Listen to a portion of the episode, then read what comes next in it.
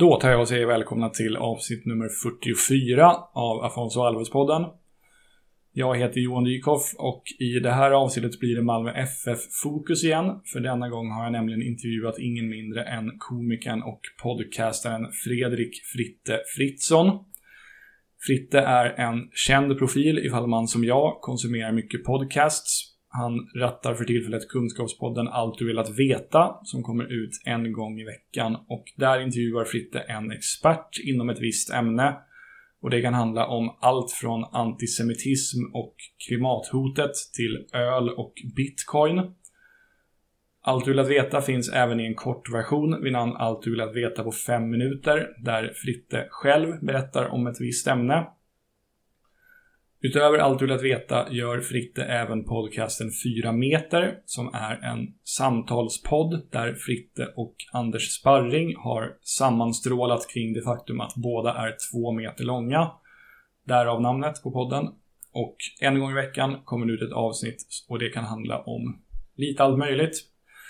Jag kan varmt rekommendera båda de här poddarna till er som lyssnar på det här. Eh, de finns där poddar finns.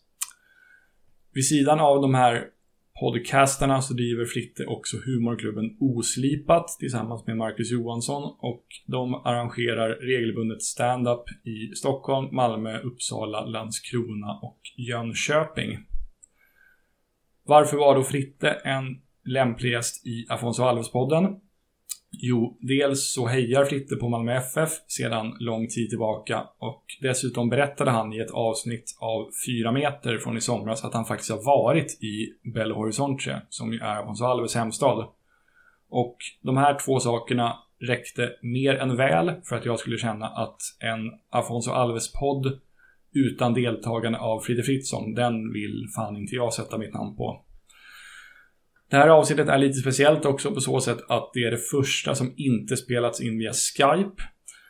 Fritte var vänlig nog att bjuda in mig till sin lägenhet på Södermalm och där satt vi och pratade fotboll i knappt en timme. Ljudkvaliteten blev också snäppet bättre än normalt, vilket vi har Frittes eminenta eh, inspelningsutrustning att tacka. I den här intervjun berör vi bland annat Frittes historia som Malmö FF-supporter, vilka egenskaper han brukar uppskatta hos spelare, eh, hans tankar om Helsingborgs IF som klubb och det faktum att de 2019 är tillbaka i Allsvenskan.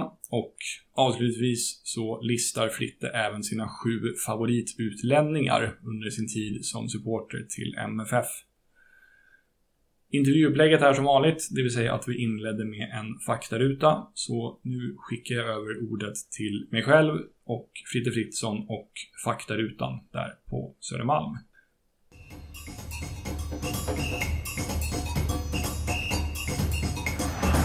Met de goal van Alves. Jongen.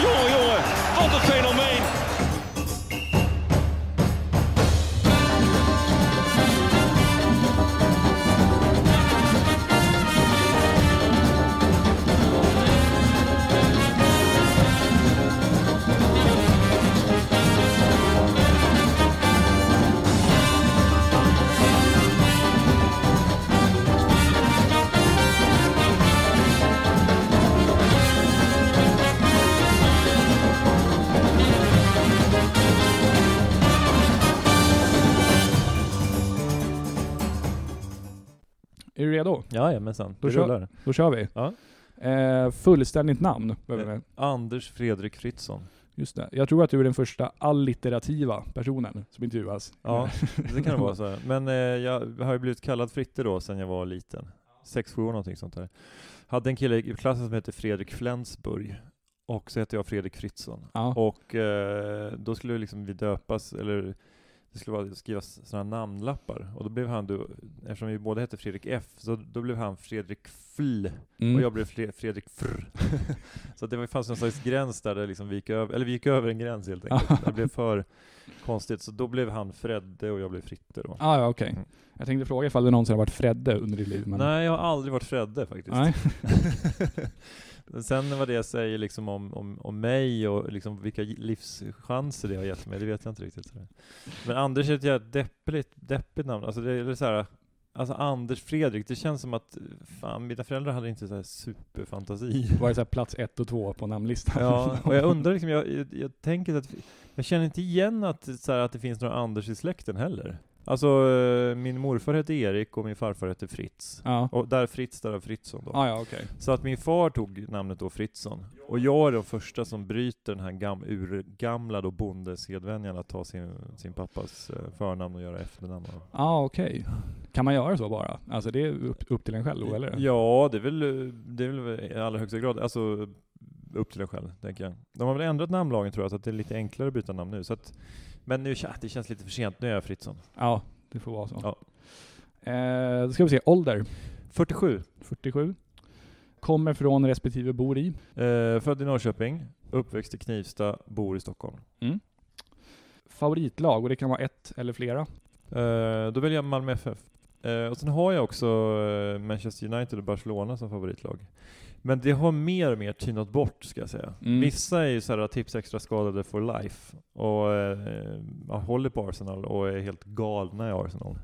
Eller the Gunners, som Mhm. de kallar dem. Eh, men för mig så har det på något sätt, det har liksom utkristalliserats att ah, det, det, jag kan liksom inte hålla igång de där intressena. Men jag har, jag har hållit på mm, United och Barcelona sedan jag var också så här 7-8 år. Så att det, det är som gamla, så jag genomlevde ändå Uniteds 80-tal när Liverpool var som bäst. Eh, Brian Robson var väl en av de få då som stack ut eh, i United. Så jag är eh, ingen klassisk medgångs på det sättet, men Malmö började jag heja på på 70-talet när de var, hade en av sina storhetstider.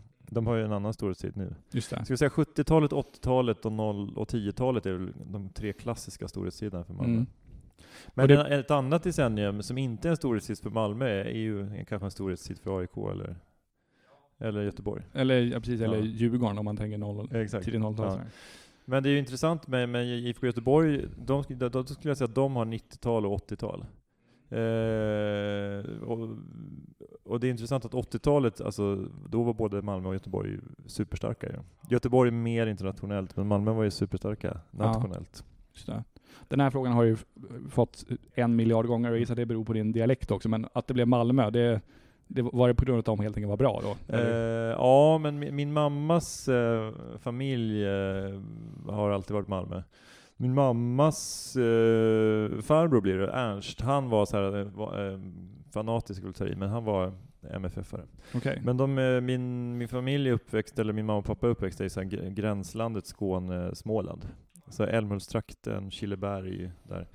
Eh, så det var ju inte riktigt jättenära till Malmö, men det var ju tillräckligt nära tror jag för att ändå... Jag tror att min eh, gammelmorbror Ernst, han, han tog väl tåget ner till Malmö och gick på match och sådär. Så att, eh, och då har mamma också fått det i sig.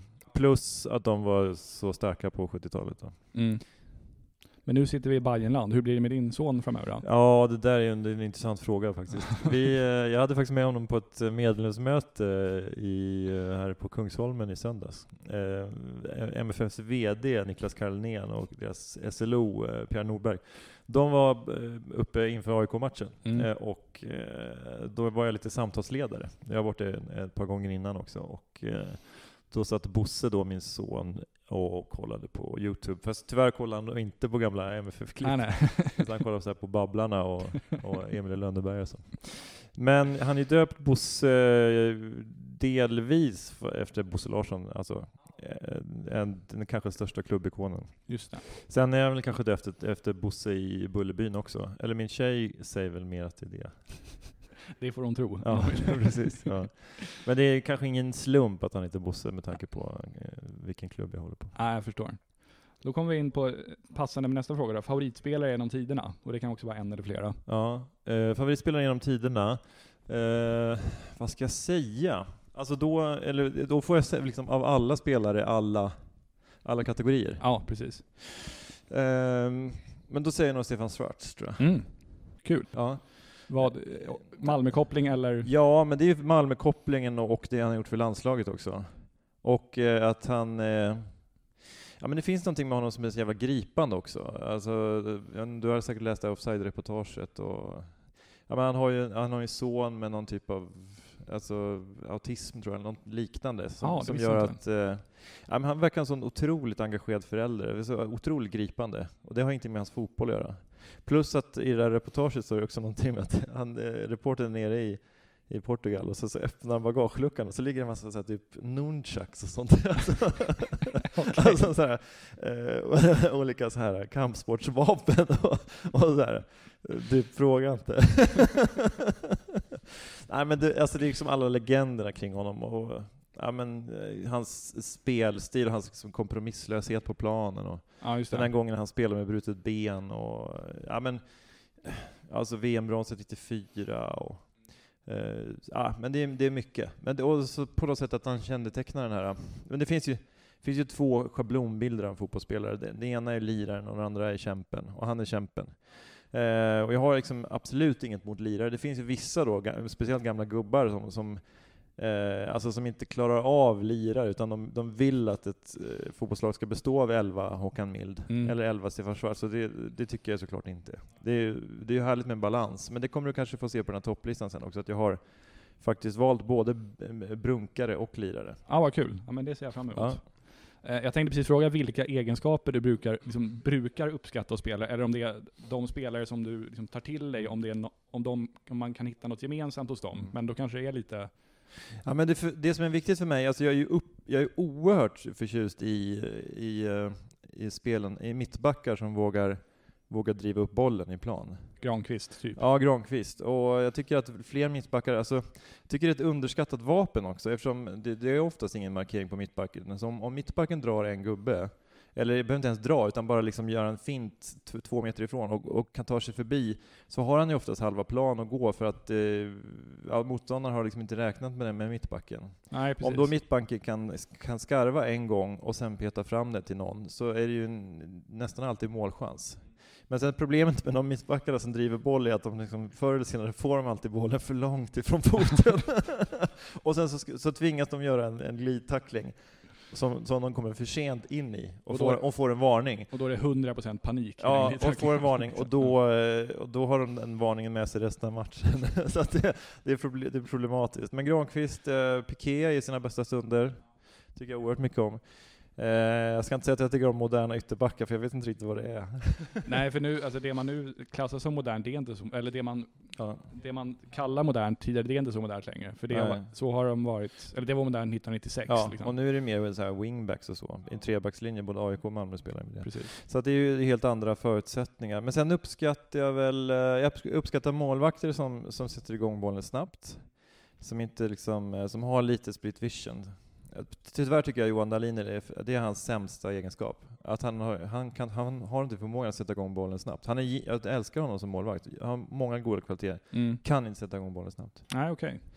Eh, och sen uppskattar jag eh, spelare som, som, som skriker på plan. Alltså jag liksom förvånas gång på gång över att spelarna liksom inte har tagit till sig här enkla pojklagsgrejen, att man skriver eh, som akta rygg eller bakom.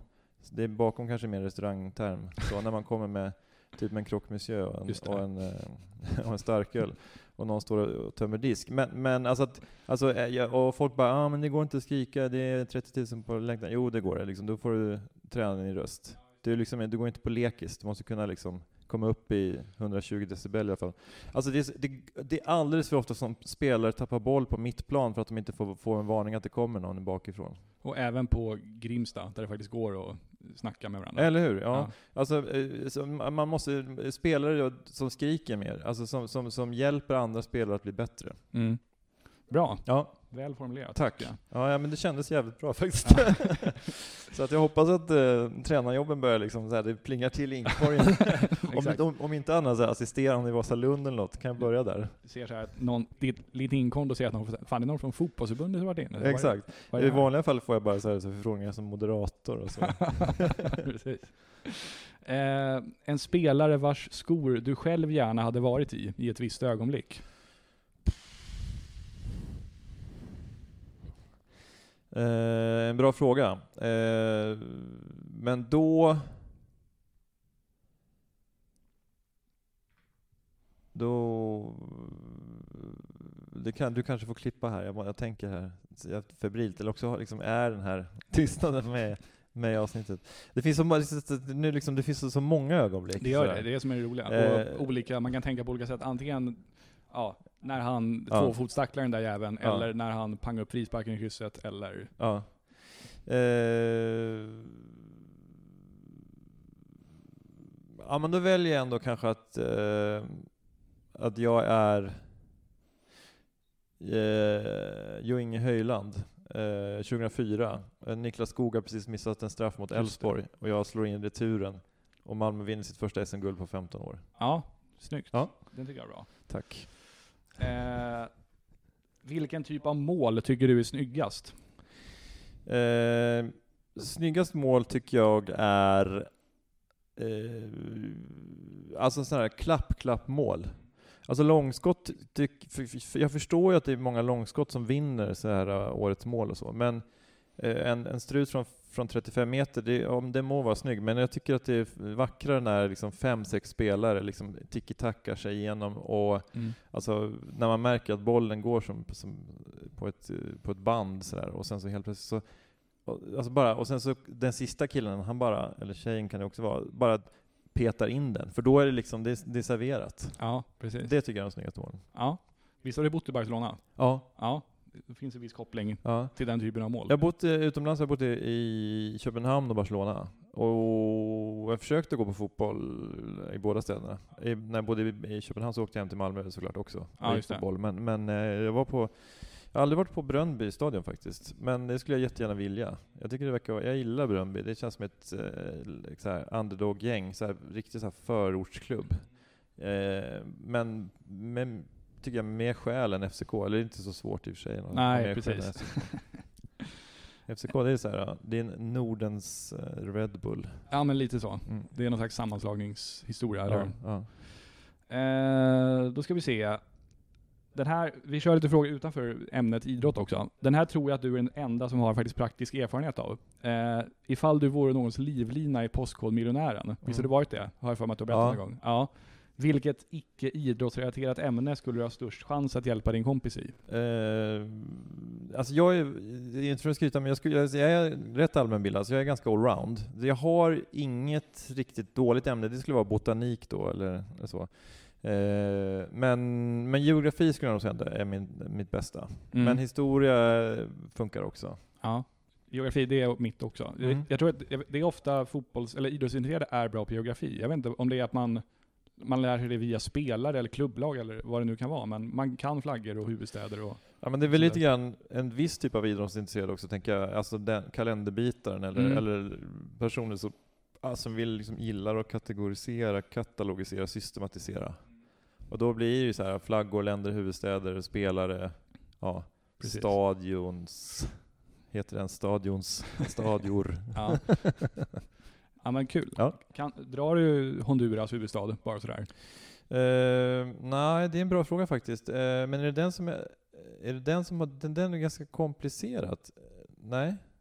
Är det, är, det, är det så enkelt som Honduras City eller? Nej, det var eh, Tegucigalpa. Tegucigalpa, just det. Ja. Ja. det var Däremot- det jag tänkte på. Däremot Guatemala City. ja, just det, exakt. Och så har vi Panama City. Panama City, ja. Ja, det märks att jag är inte felfri. Även solen har sina fläckar. Ja. Ja. Eh, då ska vi se. Ifall du hostade ett sommarpratsprogram, vilken låt skulle då vara mest given på din låtlista? Åkrar och himmel med Björns vänner.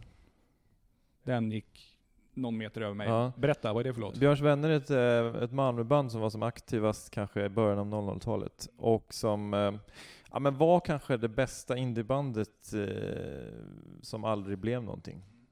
Och den låten Åkrar och himmel är som en, som en lång resa genom en ung mans eh, liv från 15 till 40. Mm. Och eh, alltså det, det är en sån episk text och vacker melodi så att eh, det finns liksom inte. Okej. Så du, men spela gärna en snutt av den i slutet på det programmet. Ja, Eller lägg upp en länk. det skulle jag kunna göra. Ja. Jag kan inte det här med rätt, hur är det med rättigheter? Ja, det, det, ska man, det ska du inte fråga om, du ska bara göra det. alltså så länge du inte är värvet så tror jag inte du behöver bekymra dig för rättigheter. Nej, okej, så nej. länge du är Afonso Alves-podden Ja. så, så är det nog lugnt tror jag. Eh, ska vi se. Ett eh, land eller en stad som du varit i som du gärna skulle besöka igen? Uh, Tegucigalpa. Nej men jag, eh, jag, jag var ju faktiskt varit i Brasilien. eh, Afonso Alves eh, hemland. Just det. Och jag har också även varit i Belo Horizonte. Vi kommer in på det. Ja. Eh, men låt mig säga att jag, då, men jag väljer ändå att i sådana fall att återbesöka Sao Paulo. För det tycker jag är en fantastisk stad. Okej, lite skamfilat rykte sådär, men Ja, men det är som liksom alla andra städer som Mexico City och Los Angeles tror jag på 90-talet. Att Mm. det är som, vet man vad man ska och inte ska och liksom tar taxi på, på kvällarna så det, det är lugnare än man tror. Skulle jag vilja säga. Och fantastiskt utbud, nöjesliv, allting. okej, Mm. kul. Eh, sista frågan i faktarutan. Mm. Kan du nämna någonting mainstream som har gått dig förbi? Och för att ge ett exempel på vad jag menar så berättade han eh, Niklas Jarelind, fotbollskommentatorn, i en podd att han aldrig har spelat Monopol. Eh, Okej, men då, eh, då kan jag säga att jag har aldrig sett en YouTube-video med William Spets. Okej. Den, eh, ja men den tycker jag är bra. Ja. Han, han är en, en av de där kända, eller hur? Ja, men han har väl liksom gått förbi, precis som Gina Dirawi så har han väl, han är väl förbi YouTube nu. Ja, Och men, eh, det finns väl flera andra sådana, Clara Henry och sånt. Men, men han har ju gjort Melodifestivalen och allting. Och jag har sett honom på TV, men jag har inte sett en YouTube-video med William Spets. nej okej. Nej. Bra. Kommer aldrig göra heller. Då, nu har vi det inspelat, så det bara, nu får du hålla det här också. nu kommer Expressen här. Här. Okänd poddare hatar William Spets. William Spets, vem? Eh, jag tänkte, du berättade att du är uppvuxen i Knivsta. Mm. Eh, vilka var liksom lagen som, laget eller lagen som folk höll på när du var liten? Ja men det var olika. Men eh, känner du känner till Knivsta Sandberg? Ja, ja, Ja. klart. Han var ju då, eh, han kom ifrån Knivsta IK och gick eh, och spelade sen i Djurgården, då, både Mm. hockey och fotboll. Och sen spelade han bandy, jag vet inte om han spelade bandy i, jag vet inte om Djurgården hade någon bandysektion eller, eller om det var i Reimers eller något annat sånt där lag. Eh, men eh, han var ju då så landslagsman i tre sporter, vilket var, han kanske hade typ två, tre matcher i, i hockey, så det var inte mycket, men just det faktum att han hade det Mm. eh, var ju ball. Och han var ju en del av den här klassiska järnkamingenerationen i Djurgården. Med Sigge Parling tror jag kanske, och några Okej. till. Eh, jag braskar här lite grann. Men, men eh, så att en del höll ju på Djurgården. Mm. Men det var väldigt utspritt faktiskt. Jag har kompisar som håller på på Djurgården, AIK och en, någon bajare. Eh, IFK Göteborg var det någon som höll på också. Eh, det var tidens anda, tänker jag. Jag var den enda som höll på Malmö. Sirius var det nog ingen som höll på, men det var ju många som höll på Sirius i bandy. Ja, och där är det. ju någon annan sån här eh, mindfuck just det där med att folk som håller på olika lag. Det är jobbigt, för jag är ju lite så här Sirius i bandy och lite Brynäs i hockey. Mm. Men det är ju enklare eftersom Malmö FF inte har några andra sektioner, så då är det ju... Men, men eh, det är den här gamla... Ja men det är lite skämtsamt att det är många bajare som håller på Leksand i hockey och så. Jag vet inte hur mycket, hur mycket det ligger i det. Men det är ju något, det är något märkligt i att så här, ha, alltså har du ett lag så då är det det laget.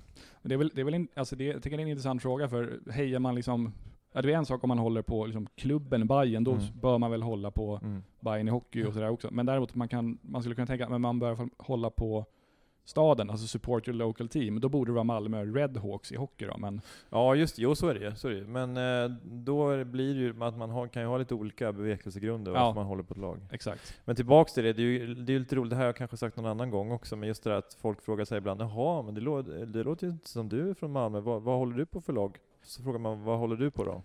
Ah, Tottenham Forest. Jaha, det låter inte som du, du är från North London.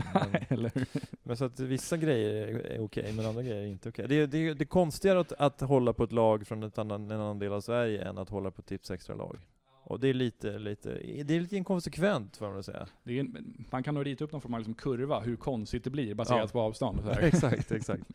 Nej men det är lite konstigt att Glenn Hussein eh, går ju att kolla på liksom eh, Frölunda Indien, så det är ju liksom i alla fall formellt så är det väl liksom en del av samma jag tänker att det har varit samma förening som Västra Frölunda IF, alltså eh, fotbollslaget Frölunda, och ett tag var ju de till och med i Allsvenskan. Och då blir det ju lite konstigt om man är så blåvitt, eh, att hålla på Frölunda just i hockey. Ja. Men jag, jag förstår ju det samtidigt, för det är ju liksom stadens stora hockeylag. Så det, men det finns, det finns någonting lite outrett där, som jag tycker att eh, någon borde någon filosof borde ta tag i det där. Ja, eller Så- någon, någon på GH. eller? Ja, ja precis. Göra en doktorsavhandling. Eh, bra, men det var faktarutan. Då känner vi lite bättre som person. Det, tiden drog iväg, så vi pinnar på här. Om, eh, ska vi se, om vi eh, går tillbaka till den tiden då Afonso Alves spelade Malmö FF, 2004 till 2006. Mm. Kan du berätta lite liksom var du befann dig i livet och hur ditt supporterskap till MFF såg ut de åren? Ja men grejen var att jag eh, hade, 2004 bodde jag i Köpenhamn, eh, men under året så flyttade jag hem till Malmö faktiskt. Och så i samma veva träffade jag en tjej och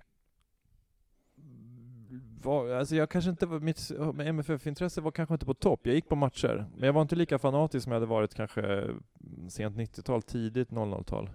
Eller, jag var nog så här äh, mer, mer hardcore när året i Superettan, då var jag liksom, Mm. då, eller, jag, ja men jag har haft årskort ganska, nästan alla år, men, men de åren var väl kanske lite, lite lugnare. Eh, kanske liksom så här beroende på, så här, men lite en, en ny flickvän och sedermera fru och, ja men du vet, man Mm. fick ett lite mer sånt liv. Och sen hade jag så mycket annat att, att göra också, som, och då gör det att man, ja, man kan- måste prioritera någonstans. Eller det behöver man inte göra, men jag kände att jag var tvungen att göra det då.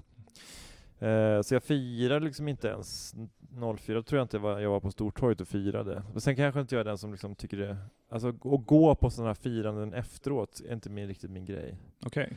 Jag, jag, jag firar gärna på stadion, alltså de åren som Malmö, jag har varit på stadion och Malmö har vunnit SM-guld, eh, så springer jag gärna ner på plan och eh, så. Det tycker jag är gött. Men, Mm. men, eh, men kanske liksom gå till Stortorget dagen efter, jag vet inte. Det blir så. Även hu- hur mycket Olof Persson än sjunger, var ska jag sova i natt med, med Perikles? Just det. Så, eh, Så du har ingen, liksom, därmed så kanske inte Afonso är den, han kanske inte har, någon, har spelat någon jättebetydelse i ditt MFF-supporterskap. Ja men grejen, jag tror inte jag riktigt fattade hur stor han var. Alltså, eh, han var ju en bi- bidragande orsak till SM-guldet 2004. Eh, han gjorde väl 10-12 mål, kanske någonting sånt där, och eh, säkert några assist också. Mm. Året efter så tror jag jag gjorde ännu mer mål. Mm. Eh, 05, men då, då gick det ju inte jättebra för Malmö. Men, eh, men jag minns honom som att jag tyckte att ja, men fan, kul att Malmö äntligen har hittat någon liksom, spelare som sticker ut. Jag tyckte att han var bra, men jag förstod inte riktigt hur bra han var. Och sen spelade han väl en försäsong, eller en, en, en vårsäsong innan han blev såld till Holland tror jag. Exakt, exakt. 06. Och jag kommer inte riktigt ihåg, eh, minnesbilden av 06-säsongen är lite vaga. Jag kommer inte riktigt ihåg om hur han levererade målmässigt. Nej, alltså min, min bild var, eller jag vet att statistiken talar också för det, han, han var eh, han var inte jättebra 06, eller fast målmässigt var han inte lika bra. Och min känsla som jag kommer ihåg från det var också att det känns att nu är han lite på väg ner så att han kanske Mm. tycker att han är klar med Sverige ungefär. Just det. Och sen blev han såld till Heerenveen för en förskräcklig massa pengar och Mm. då tyckte man att det, ja men det är fine. Det, Ja. det var väl dags nu ungefär. Men det handlar väl kanske om, lite, lite om vem, vem man hade bredvid sig och sådär. Alltså 04, men Skog eh, spelade 04, men sen jag kommer inte jag riktigt ihåg hur länge Skog spelade, men han spelade väl några år till minns Mm. jag. Så att eh, de hade väl varandra hela tiden, sen kommer jag inte ihåg vad det var för andra anfallspartners. Och sen kom ju Littmannen där, men jag kommer inte ihåg när han kom riktigt. Men jag, tror jag tror att de bör ha varit lagkamrater en, en kort tid ihop. Men Ja. det finns ju så här klassisk bild annars på Afonso, Skog och Igor Sypniewski. Just det. Skön trio. Ja, och det roliga är ju liksom att, att en blev så här utlandsproffs och alltså har tjänat så här miljoner. Och en blev bara en sån här skön kille, Niklas Skog. Och en, och en bara gick fu fullständigt käpprätt. Ja, en sitter till och med i Haagtribunalen. Precis. Sitter på Robben Island utanför sydafrikanska kusten. Nej men eh, Sypniewski, för de som inte har följt Malmö så, men först, han hade väl en historia först i Halmstad va? Mm. Eh, så han var ju lite så här, han hade väl spelat med Pral innan tror jag? Eller var det, hade Pral haft honom, eller var det bara så att han hade spelat i Halmstad? Jag kommer inte riktigt Han har spelat i Halmstad. Ja. Ja. Och sen så, och så chansade Malmö med att plocka Sypniewski Mm. under Prals ledning för att man tänkte att, eller klubben och jag tror även Pral tänkte att ja, men om det är någon som ska få pli på den här killen så är det vi. För han var ju en strulpelle och hade rykte om att, liksom, att han drack mycket och sådär. Men det gick ju på röven i Malmö också. Det var ju inte alls, eh, det var, det var inte alls lyckat. Nej, verkligen inte. Nej, det, det, det har skrivits en biografi om honom. Oklart om den finns på något annat än polska. Men eh, jag vet att, att den finns i alla fall. Ja precis. Eh, Polens Matte Nykinen. Eller hur? Ja. Eh, men eh, hu- hur pass bra koll har du på, hans, på Afonsos karriär efter tiden i MFF? Alltså jag vet att han gick till Heidenfein, Mm. eller Heidenvein. He- Heerenveen. Eh, Heerenveen. Heerenveen. Eiden- Eidenfein. Mm. Eh, som är en sån här... Ja men det känns ju som att de och Twente och några till är de här klassiska klubbarna som ligger under de här, under Ajax, Feyenoord och PSV. Eh, men alltså, de sticker ju upp och det är ju sån här, eh, en, det känns som en sån klassisk svensk klubb Mm. också ju. Nu är inte Alfonso svensk, men alltså det var många svenskar som har liksom mellanlandat där också. Eh, och sen gick han ju till eh, Premier League. Mm. Middlesbrough. Middlesbrough, som ju då var en stabil mittenklubb i alla fall. Ja, i alla fall, alla fall när han kom dit. Ja. Och de vispade ju till Manchester City med 8-1 i en match där. Det var ju på de tiden, en- den tiden Svennis tränade City och Just det. Ja. de fortfarande var ganska dåliga. Och inte hade de här miljonerna. Exakt. Nej. Eller de hade, de hade ju Taksin Shinawatras pengar. Just det, Så den, här, den här lilla mellanperioden mellan de engelska ägarna och Mm. Var de nu är från, Qatar, Just det, ja. ägarna. Eh, så det var under den perioden som Mm. han var där. Men, men, men eh, så, så det var väl liksom ett habilt sådär, eh, mitten, lägre mittengäng då på den tiden. Eh, Men idag så har de väl tappat ganska rejält va? Mm, de är i The Championship nu. Ja, Eh, eh, det är inte jättedåligt Nej. så, men, men de är inte, är inte i sina glansdagar. Så. Jag vet inte om de har några, har de några bucklor? Har de så här, någon ligacup eller något sånt där? Ja, något sånt där för länge sedan kan jag tänka Ja, mig. ja.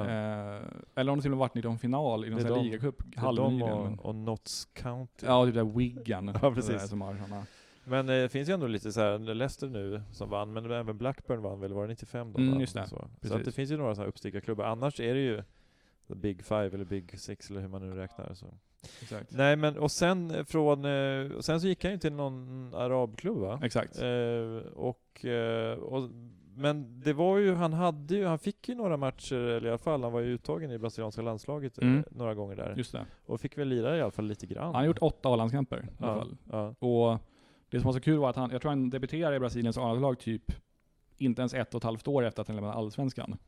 Det är inget, det är ändå en bedrift får man säga. Det är ju ändå ball. Ja. Men sen, sen så blev det, när han, när han flyttade till Qatar, var det Qatar? Mm. Nej. Då, men då, då fick han väl inga fler chanser i Nej, landslaget? Precis. Nej, jag tror att han, han, han gjorde sin landskamp under en ganska kort period. Och det var liksom strax efter den här megasuccén i Heerenveen. Ja. Och sen floppade han ju ärligt talat rätt hårt i Middlesbrough, borträknat den här första tiden då. Mm.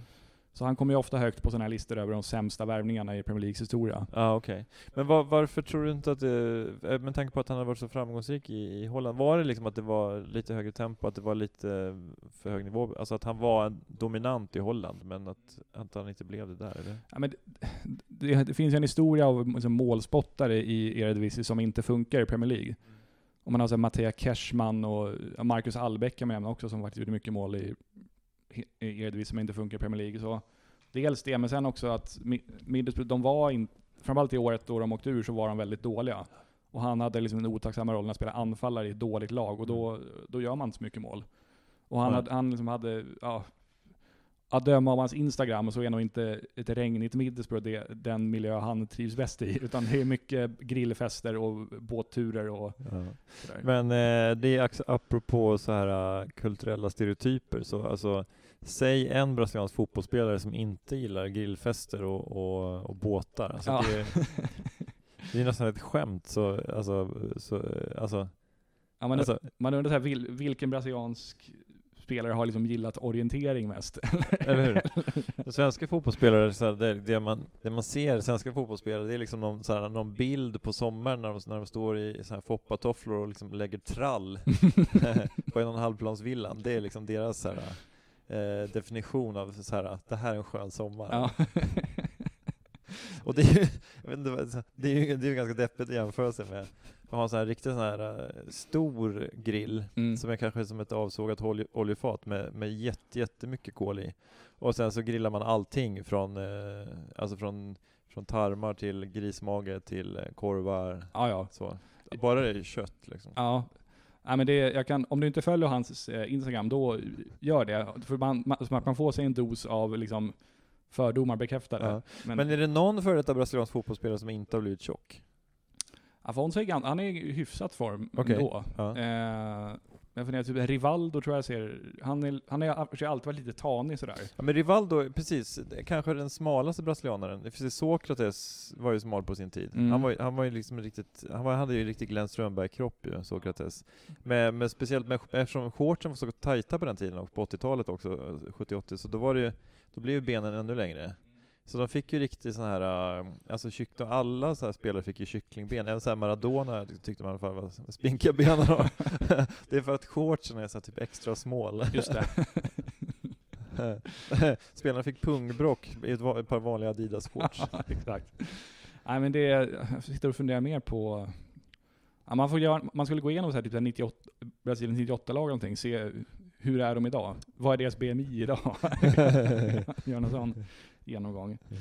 Eh, jag tänkte, vilken typ av åskådare är du på läktaren om du är och kollar på MFF? Eh, Står jag på ståplats så är jag ju väldigt aktiv. Mm. och eh, kan bli otroligt uppeldad. Men jag är inte den som skriker så här uh, könsord och, och okvädingsord. Jag försöker verkligen att... Eh, Ingen Sebastian Larsson-vokabulär? nej, nej, verkligen inte. Men, men däremot så kan jag vara så här. uh, jag kan nog liksom vara lite så att jag försöker vara lite rolig även på läktaren. Som till, alltså du vet, eh, men alltså, det kan väl ha hänt att jag har skrikit så här på en stadion där det hörs så här. Eh, typ så här, Jonas Eriksson, den här nivån håller verkligen inte i Allsvenskan. Du vet sådana grejer, att man är så här on point liksom. Alltså, fast man skriker det jätteargt. Låter som man citerar någon sån här Timbro-rapport. ja, precis. så här. Public-private partnerships inom offentlig sektor, en återvändsgränd. Skriker man skithögt. Men, eh, så att, nej men jag kan, eh, men ofta så här, men så här, när, när, när man märker att spelarna liksom håller på att tappa det, så ofta så att jag skriker men för fan ta tag i det här nu, Mm. kom igen nu, ta tag i det liksom. Att när liksom, jag vill, liksom, jag vill ge spelarna en väckarklocka. Och tyvärr kan jag vara lite, kanske lite negativ också. Alltså när någon tappar boll och sådär. Alltså, vissa, vissa som går på fotboll är ju så här att de, de tycker att man ska inte säga någonting för man är inte där själv. Men jag tycker ju att eh, det måste finnas ett konsekvenstänk. Alltså om, om folk tappar boll två, tre gånger, då är, det- då är det ju då, då är det ett tecken på bristande spelintelligens. En, och tappar du bollen en gång på mittplan, då ska du inte, då ska du passa nästa gång. Alltså då ska du passa upp dig till en sån nivå att du, att du är, är på, på det självförtroende där du kan börja liksom jassa igen. Mm. Du ska liksom inte försöka bevisa dig själv genom att när du har tappat bollen en gång, då ska du, då ska jag dribbla eller, eller hålla boll en gång till. När det ligger någon och skaver i bak i hasorna och, och han liksom har den här möjligheten att peta till bollen så att den liksom, ja. Så att eh, sådana enkla grejer, då kan jag bli irriterad. När folk liksom inte, äh, lite så här konsekvenstänk liksom. Ja, jag förstår. Ja. Eh, jag tänkte fråga också, vilken typ av eh, så här, fotbollsjournalistik uppskattar du? Om det finns någon särskild liksom, skribent eller någon expert vars stil du tycker om? Ja, men jag älskar ju Olle Törner. På, eh, vad är det?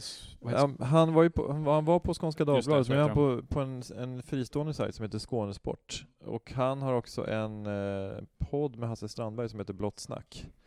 Och Olle Törner är ju så här, han har ju följt Malmö sedan typ 60-70-tal. Och han är så här riktig, om man ska säga, men supporterjournalist. Han älskar ju Malmö FF. Mm.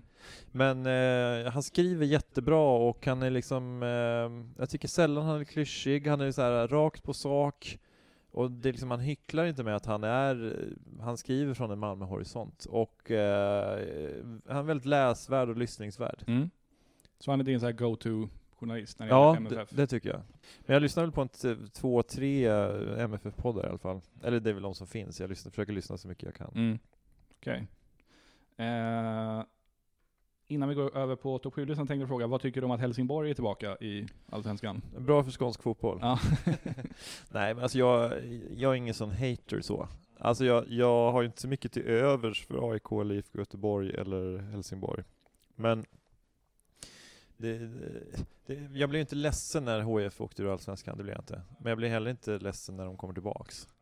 Och alltså de senaste så här ja, men 20 åren har ju, eller 30 åren har ju Skånederbyna varit ganska roliga. Mm. Från det att HIF kom tillbaka, om det var 92-93 någon gång. När Henke spelade, och även en åldrad Masse Magnusson spelade väl i HIF då. Eh, Från den tiden fram tills idag så har det ju varit jävligt häftigt. Speciellt de här åren 2010, 2009, 2010, 2011 när, när, eh, när skånsk fotboll var bäst i Sverige. Mm. Också när Malmö vann 10 och Helsingborg vann 11. De drabbningarna var ju fantastiska ju. Men eh, jag minns Alves petade in något 2-1 mål tror jag Mm. mot Helsingborg, eh, om det var 05 eller om det var 04 eller 05. Men, så att, eh, för att återkoppla till, till Alves, han, han gjorde ju bra, några viktiga mål mot HIF också. Ja, det stämmer. Eh, precis. Jo men det var, jag tycker det är så, Helsingborg är ju intressanta för de har ju, innan, de var ju skitbra där runt så här, ja, decennieskiftet. Sen när de went till Lyxfällan, då, ja, Mm. det, är- det är ju ett liksom, tragiskt kapitel. Nu, det känns som att de är, de är ju förvisso bra i Superettan, men det känns som att det är lite på konstgjord väg. Ja. Med, Men sen tycker jag, men sen har de haft, de har väl haft oflyt, men sen tycker jag, eh, alltså det var ju fruktansvärt med det som hände med den här Djurgårdssupporten där uppe, men det känns som att det har lagt lite sordin på hela fotbollsintresset i Helsingborg. mm. Jag tror att det har tagit ganska många år att komma ut, ut ur det, och det förstår jag ju. För att jag menar, hade det hänt i Malmö att någon Malmö-supporter hade slagit ner någon djurgårdare så att den hade liksom dött, det hade ju varit helt fruktansvärt. Det är fruktansvärt vem som än gör det, och vad som än händer. Men eh, när den här Kevin Hagen rusar in på plan eh, för några år sedan, alltså det var ju, han puttade väl om det var, han förs- försökte måtta slag mot, mot var det Per, Per Hansson? Ja. Ja. Men, men det, det blev ju inga konsekvenser av det. Det, det är mer att han, eh, Kevin måste leva där med resten av sitt liv Mm. nu. Eh, Och han, han kanske liksom fortfarande får höra det i olika poddar då, som inte ens handlar om Kevin Hagen, utan det, det är inte Kevin Hagen-podden, utan det är Nej. Alfonso Alves-podden. Men, men, eh, men det var ju liksom en västanfläkt jämfört med det som hände där. Oh ja. Och jag tror ändå att, att det har liksom tagit tid att liksom, och, och jobba bort det där skamfilade ryktet. Och jag, liksom, jag tycker ju att eh, supportkulturen supporterkulturen i Helsingborg har varit lite shady också. De har, de har haft en liksom mycket mer öppen relation till sina, liksom, eh, till, sitt- till, sina, alltså till de som boxar och så. Alltså de hade ju någon, någon supportersida som var för alla grupperingar, inklusive deras firma och sådär. Eh, vilket jag tyckte var lite så här. Eh, det är okej om man liksom inte om man, om man säger liksom att firman må, och måste få gå på match, så, det kan jag förstå, men, men liksom att ha en gemensam hemsida, då tycker jag man liksom man ger dem lite väl mycket utrymme. Ja, och han som slog ner den här killen var ju en gammal firmakille också. Jag tycker att det finns, att jag tycker det värsta med fotbollen är ju just det här med det manliga macho-idealet. Alltså att, att brinna för sitt lag. Jag, jag står ju också och skriker på läktaren, men Mm. liksom det, måste få, det måste finnas gränser också. Just det här töntiga liksom, eh, att liksom slåss för sin sköld eh, liksom. Också det här med öh, de, så här, eh, de pissar på vår tröja och sådär, men fan det där är ju, det där är ju töntfasoner liksom. Du, bryr, du ska inte bry dig om vad andra tycker om dig. Alltså, är, är man en riktig supporter för ett riktigt fotbollslag, det spelar ingen roll. Alltså om någon bränner en Malmö-tröja eller liksom pissar på klubbmärket, det ska inte spela någon roll för att vi ska alltid vara större än dem. Mm. Och det är någon slags kanske klassiskt gentlemannaideal då som jag förespråkar, men jag tycker ändå att det är det som, alltså det är liksom det, det att vara stark på riktigt. Och, det, och där har jag Rune Andreasen, eh, Bamses tecknare bakom mig. ja, nu blir det lite fotbollspolitik här. Ja men det tycker jag, det tycker jag, det, det är aldrig fel tycker jag. Nej. Eh, just det, vi skulle prata lite om den här Bell Horizonte-trippen som du gjorde också. Ja, Eh, vad kul. Innan vi kommer över på topp 7-listan. Hur Ja. ligger du till med tiden? Var ser man det? Eh, vi, har, vi har 18 minuter kvar. 18. Då Ja. kan du berätta jättekort när du var där och vad, vad som tog dig dit? Så. I, ja, men jag var där med en, en danskompis som heter Bjarke som är arkitekt. Jag är, utbildad arkitekt Mm. från början. Så vi åkte dit på studieresa till Brasilien, och, eller k- studie slash nöjesresa kan man säga. För det var ju lite eh, grillat och caipirinhas också. Eh, och solobad och så. Eh, men vi, då åkte vi, jag vet, känner du till Oskar Niemeyer, arkitekten? Jag, känner, jag har hört namnet. Ja. Eh, han var en sån här klassisk så här modernistisk arkitekt som ja, med Le Corbusier och ja, Mies van der Rohe och alla de där eh, hotshotsen. Och då, han rita, har ritat ganska mycket av de här stora offentliga byggnaderna i Brasilia då, som blev eh, Brasiliens huvudstad. Mm. Eh, då, så där man, när man hade någon sån idé om att man skulle skapa en ny, en helt ny huvudstad. Eh, men innan Brasilia så fanns det en guvernör i eh, Minas Gerais, heter väl det Mm. området i där Bello ligger, och han hette Kubitschek. Och han anlitade då eh, Niemeyer som, som gjorde en hel del både privata och offentliga uppdrag där under 40-50-tal tror jag det var. Men sen blev Kubitschek eh, Brasiliens president. Mhm. Och då tog han med sig Niemeyer mer eller mindre till Brasilia och sa att du ska rita en massa grejer här också. Men då, så det är Niemeyers typ ungdomsverk. Så han har ritat en massa fantastiska liksom, lokala regeringskanslier, han har ritat sko en skola, en, eh, en här båtklubb eller Mm. någon typ fritidsklubb vid, vid vattnet, han har ritat ett kasino. Eh, han har ritat en massa helt fascinerande grejer, supermodernistiska. Så vi åkte dit och kollade på dem. Okej. Eh, tog bilen, bara drog från, från Rio till Bello och eh, då var vi och kollade på ga deras gamla arena också, Mm. en super, riktig betongbunker. Jag vet inte om den byggdes där i VM 50 eller vad det nu var. Mm. Men den byggdes kanske 40-50-tal, men sen tror jag den revs när det var VM nu. Mm. Och då byggde de en någon ny eh, arena där på samma plats faktiskt. Just, och det var ju där som Brasilien åkte på 1-7 torsk mot eh, Tyskland. Exakt, ja. Just. Så att de, de har väl rivit den nu också. Så här, eh, nationalekonomisk katastrof, men eh, för brasilianerna så kände, det kändes ändå rätt. Ja, säger, det är jobb i byggbranschen i alla fall. Ja, ja visst, verkligen. Så då var vi i Belo Horizonte och eh, hade och det här var då innan eh, Alves kom till Malmö. Mm. Så jag hade ju liksom ingen, jag visste ju inte att det fanns någon som hette Afonso Al- Hade det varit efter, då hade jag ju såklart liksom haft lite så här kollat där, börjat prata med lokalbefolkningen om Alves och sådär. Men, men... Eh, när var det? Typ tidigt 00-tal eller? Ja, och Zlatan hade ju gått till Ajax tror jag. Mm. Men han var fortfarande inte en sån där liksom, go-to-guy som man kunde nämna Malmö, I'm from Malmö, Sweden. Ah, så, eh, Zlatan och alla bara ah, Ibra Mm. och så. Så det kortet hade man inte att spela. Så att, eh, men, men det var en väldigt kul resa faktiskt. Ja, Mm. kul. Mm. Eh, är det liksom, jag, jag intervjuade du vet, Henrik Brandau Mm. eh, för ett tag sedan. Han berättade ju så att eh, Belo Horizonte är väldigt speciellt ur liksom just arkitektoniskt och stadsplaneringsperspektiv och sådär. Mm. Att den är rätt atypisk för Brasilien så att säga. Ja exakt, du har, du har ett rutnät, en rutnätsplan, men sen har du liksom diagonala gator också.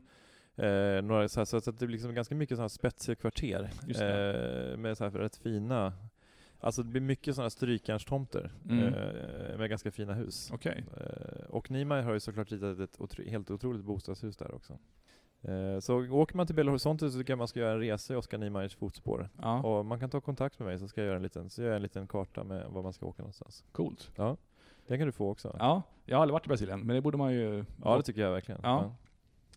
Hör du, ska vi gå över på eh, topp 7-listan? Ja, Eh, och det är då som sagt ett stående inslag, har alla fått ut en sån här lista. Eh, kan du gissa varför det är just topp 7? eh, Inte- inte- därför att man som, eh, när man är liten spelar sjumannafotboll. Ja, det är faktiskt eh, bra gissat. Men är det för att, eh, nej, för att uh, Afonso oftast har spelat i sjuan eller?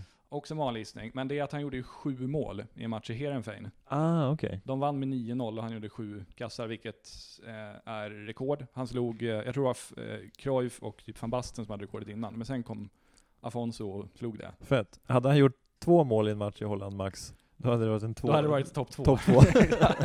Det hade inte varit lika så här, episkt. Nej. Och sju är ju ett klassiskt magiskt tal, sagotal. Ja, och Mm. många stora spelare som haft numret också. Så ja, men, eh, det fick bli topp sju helt enkelt. Ja. Och eh, till dig gav jag topp sju favoritutlänningar under din tid i MFF. Ja. Så det är bara att köra. Gärna om man börjar från nummer sju och går uppåt och någon liten motivering till. Ja. Inom ramen för den tid du har kvar. Ja, ja men det här, det här kommer gå bra. Eh, jag kan bara berätta några de som hamnade utanför listan. Dels några som hamnade utanför listan var folk som jag liksom inte vill ta med av, av, eh, av juridiska skäl.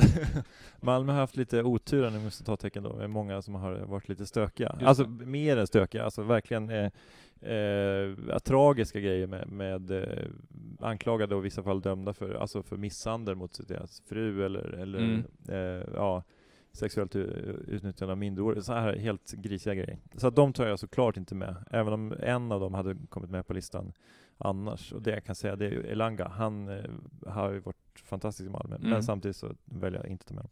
Några av de som inte kom med, Marcus Halsti, vår finne som var fantastisk på mittfältet. Underbar människa också i sociala medier. Åker ofta över och kollar på Malmö ibland och sådär. Eh, Wilton Figueiredo, en annan brasse som inte fick vara med på listan, eh, blev petad kanske. Det, vi har haft några brassar. Eh, fantastiskt på mitten med Pe- Pekalski, eh, det var väl tio de var Mm. eh, briljanta på mittfältet och ordnade guld. Eh, Ricardinho, eh, annan brasse, spelat 159 matcher, en, en av de som, utlänningar som har spelat flest matcher i Malmö, kom inte med. Andreas Windheim, eh, vår wingback nu på, på högerkanten, kommer inte heller med. Eh, kanske kommer med på nästa lista, när, med nästa gång Ja. i Afonso Alves-podden. eh, och berättar om så här, nya tankar om Afonso Alves med Fritte Fritzson. Och alla bara, nej det där, det där avsnittet hoppar jag över. Men då börjar vi på sjunde plats. Yoshiman Yotun, eh, vår peruan, eh, som eh, började som vänsterback. Eh, i en klassisk 4-4-2 och eh, var fantastiskt offensivt och eh, en säkerhetsrisk defensivt. Men som sen flyttades upp på, mittfältet och blev alltså dominant och gjorde avgörande mål och var helt fantastisk att se på. På sjätte plats Enoch Kofi Adu, eh, numera i AIK. Eh, men under några år i Malmö FF, eh, framförallt så här bollvinnare och superviktig under de här Champions League-åren när han liksom hade det här liksom känslan för att ho kunna hålla boll på mittfältet och lugna ner när det behövdes i både kvalmatcher och andra matcher. Mm. Eh, och en fantastiskt fin person känns det som. Det, man känner ju inte de här människorna egentligen, men, det, men vissa människor får man en vibb av. Liksom. Mm. Och eh, ja, men liksom tryggheten och säkerheten där som, som vi behövde i det läget. Eh, och jag skrev faktiskt en låt om Adu också som aldrig liksom fick fäste.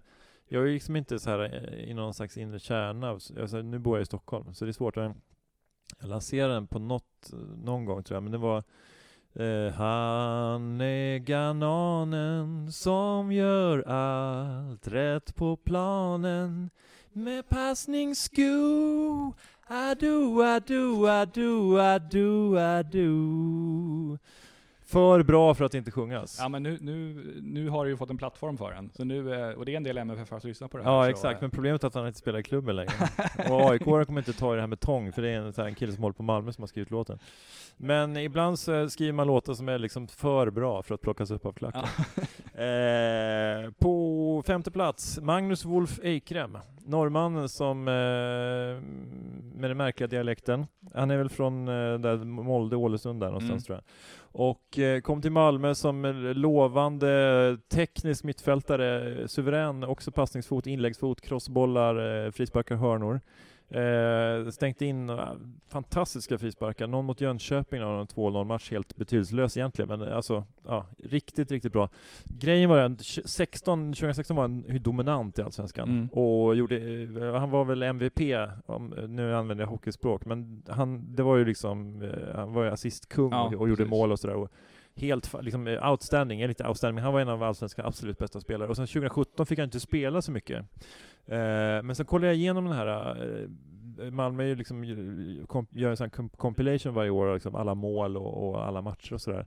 Så tittade jag igenom 2017 när han liksom var ifrågasatt. Men han var ju liksom, han var ju med hela tiden då Mm. också, fast man inte tänkte, han gjorde inhopp, eh, assist, eh, en del mål och sådär. Så att han, även när han var som sämst så, som, så tillförde han väldigt mycket till Malmö. Speciellt när det liksom, när det gick troll i spelet, de behövde liksom hitta någonting nytt sådär. Eh, på fjärde plats, Afonso Alves. Hej. Ja.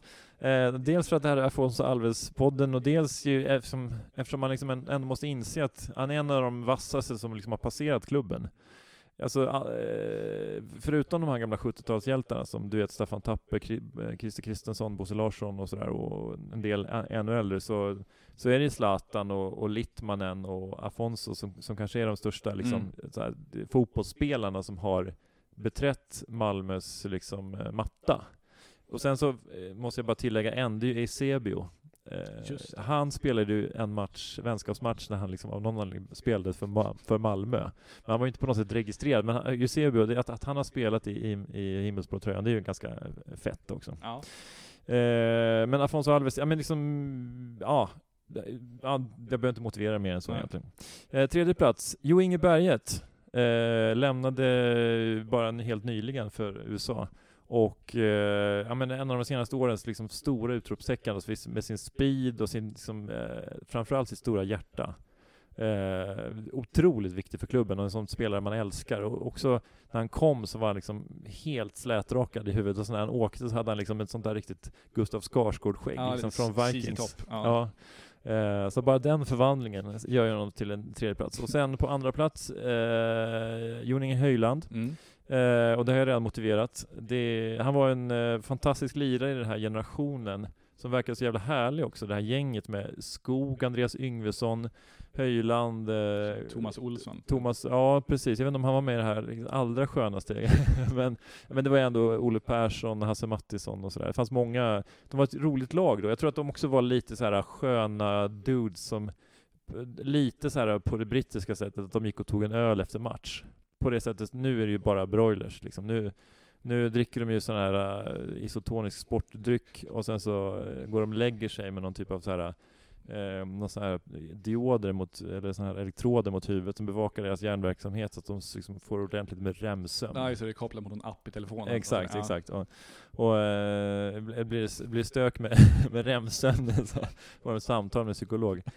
eh, men Joni Högland var ju en del av det gänget. Eh, jag var faktiskt ute en gång med med eh, Andreas Yngvesson och Niklas Skog och Peppe Eng. Mm. Gick vi på Paddis i Malmö och festade.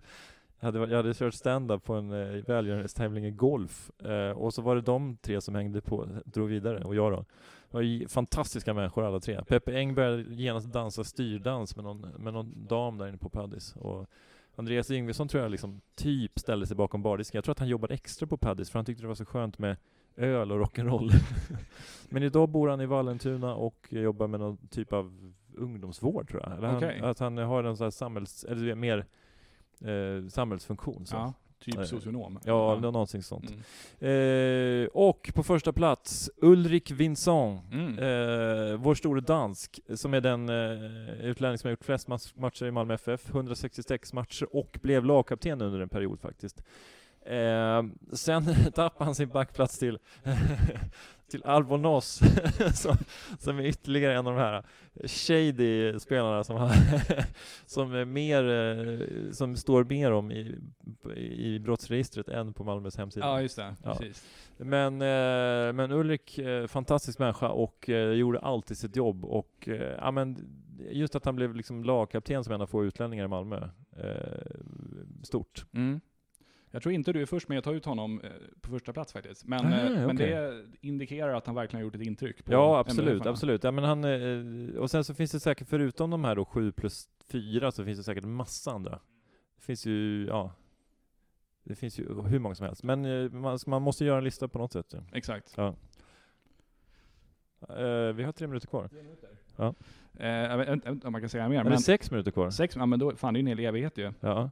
Jag tänkte, skulle du säga att du har lättare att ta till dig liksom så här, lokala förmågor i MFF snarare än inköpta stjärnor? Eller du förstår frågan liksom? Ja, men jag, jag, jag tycker det är lite svårt. Jag, jag, jag inser ju eh, att, att man behöver lite lokala så här, stjärnor för att det, det gör ju någonting med klubben. Alltså när, liksom, när man har en Pontus Jansson eller sådär. Men nu är det ju ganska många. Det är Marcus Rosenberg, det är Brang Safari, Rasmus Bengtsson, Brorsson. Oskar, och Brorsson, Oskar Lewicki, eh, och nu har jag säkert glömt någon. Men, men, eh, men att det finns den där stommen av spelare med liksom ett lokalt hjärta. Och Mar- liksom, Marcus Rosenbergs roll går ju liksom inte att, den går ju liksom inte att, mäta. Liksom. Utan ett lag behöver ju sådana som, som, som har liksom helst växt upp med klubben och så. så att, och det är, ju, det är ju en svårighet, men Malmö inför den här säsongen hade ju liksom någon slags ambition av att eh, ja, men nu ska vi liksom spela in lite lärlingar och så i laget. Mm. Men sen så är man ju också, vill man ju också vinna. Eh, man bantade trupp, truppen, men det, liksom, det, det betalades ju väldigt illa då med, under vårsäsongen med mycket skador och ja, eh, kostade kanske ett, eh, ja, ett potentiellt SM-guld. Mm. Så att eh, det är en jävligt svår balansgång där. Och jag har liksom inget recept på hur man ska få, liksom, hur man ska slussa in de, de lokala. Men det Malmö har gjort bra, det är ju liksom att man har haft, man har väldigt bra kanaler till eh, folk som är ute och spelar i Europa. Eh, nu är det ju folk som har gått till andra klubbar. Gille gick ju till Bayern då, men jag vet inte om det var så att liksom man, då hade Malmö fl- väldigt mycket mittfältare också. Annars hade ju säkert eh, Gilloan varit välkommen. Eh, också en gammal lagkapten ju. Ja. Eh, men jag tror att, eh, att Jimmy Durmaz, när han liksom är trötta på bänken i, i, i Frankrike så tror jag säkert att han är välkommen. Och under förutsättning att det finns liksom lite cash och, eh, och det gör det eh, eftersom det är Malmö FF 2018. Men, men, eh, men att, liksom, att det inte finns hundra mittfältare så tror jag att han är välkommen. Likaså, jag vet inte, Toivonen, han är ju lite äldre men, men det finns ju flera andra sådana spelare som är ute liksom, i Europa nu. Filip Helander, Pontus Jansson, eh, de kommer säkert inte tillbaka på många år men, men när de vill göra det så, tror jag, så finns det ju liksom alltid en öppning. Och det tycker jag Malmö har varit jävligt bra på.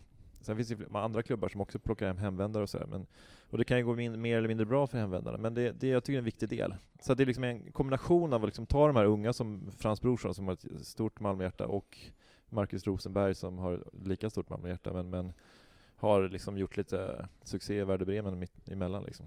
Eller succé, men v- vart liksom startspelare i Bundesliga. Ja, jo, men han, Ja. jag tror han gjorde så här 14-15 mål en säsong, så Ja. absolut. Ja.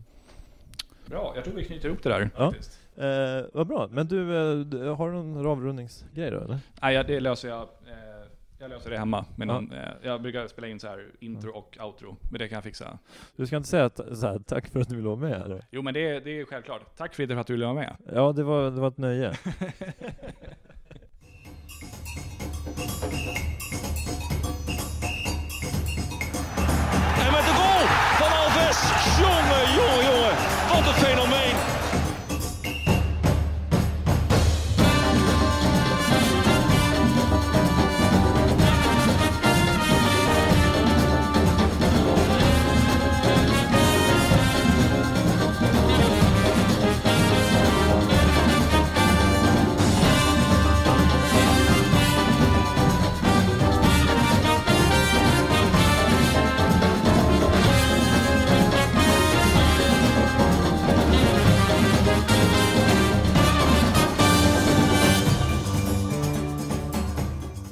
Sådär ja, då tar vi och tackar Fritte Fritzson för att han tog sig tid att ställa upp på den här intervjun och även att han upplät inspelningslokal och inspelningsutrustning. Det var superbussigt av honom. Eh, vi önskar Fritte all lycka framöver och jag vill än en gång slå ett slag för hans poddar Allt du lät veta och 4 meter och även hans humorklubb Oslipat.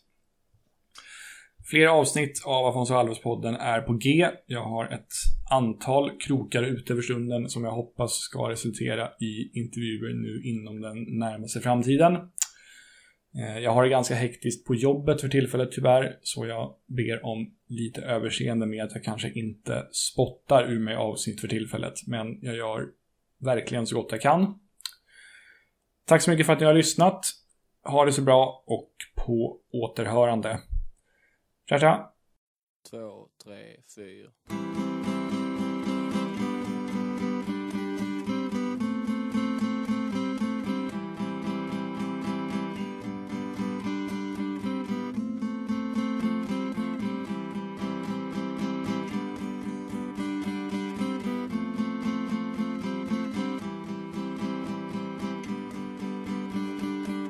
När jag var ung såg jag åkrar och himmel hade en flickvän som bodde inunder Hon hade ingen att dela sin kärlek med. Och jag var 14 år och vi gick ner för gatan med armarna knutna. Jag visade platsen där de sköt min pappa. Vi tog ett tåg ända till slutstationen och sen Sen tog vi tåget hem igen Och vi lekte ta fatt mellan träden i skogen och kom till ett fält där de hade något jordbruk. Satt vi en åsög på grässtrå, log mot varann. Och jag fick ta på hennes hår och hon hade en kjol som var tunnröd och liten väckte en längtan i mig att ta av den. Hon sa vi kan vänta med sånt för vi älskar varann.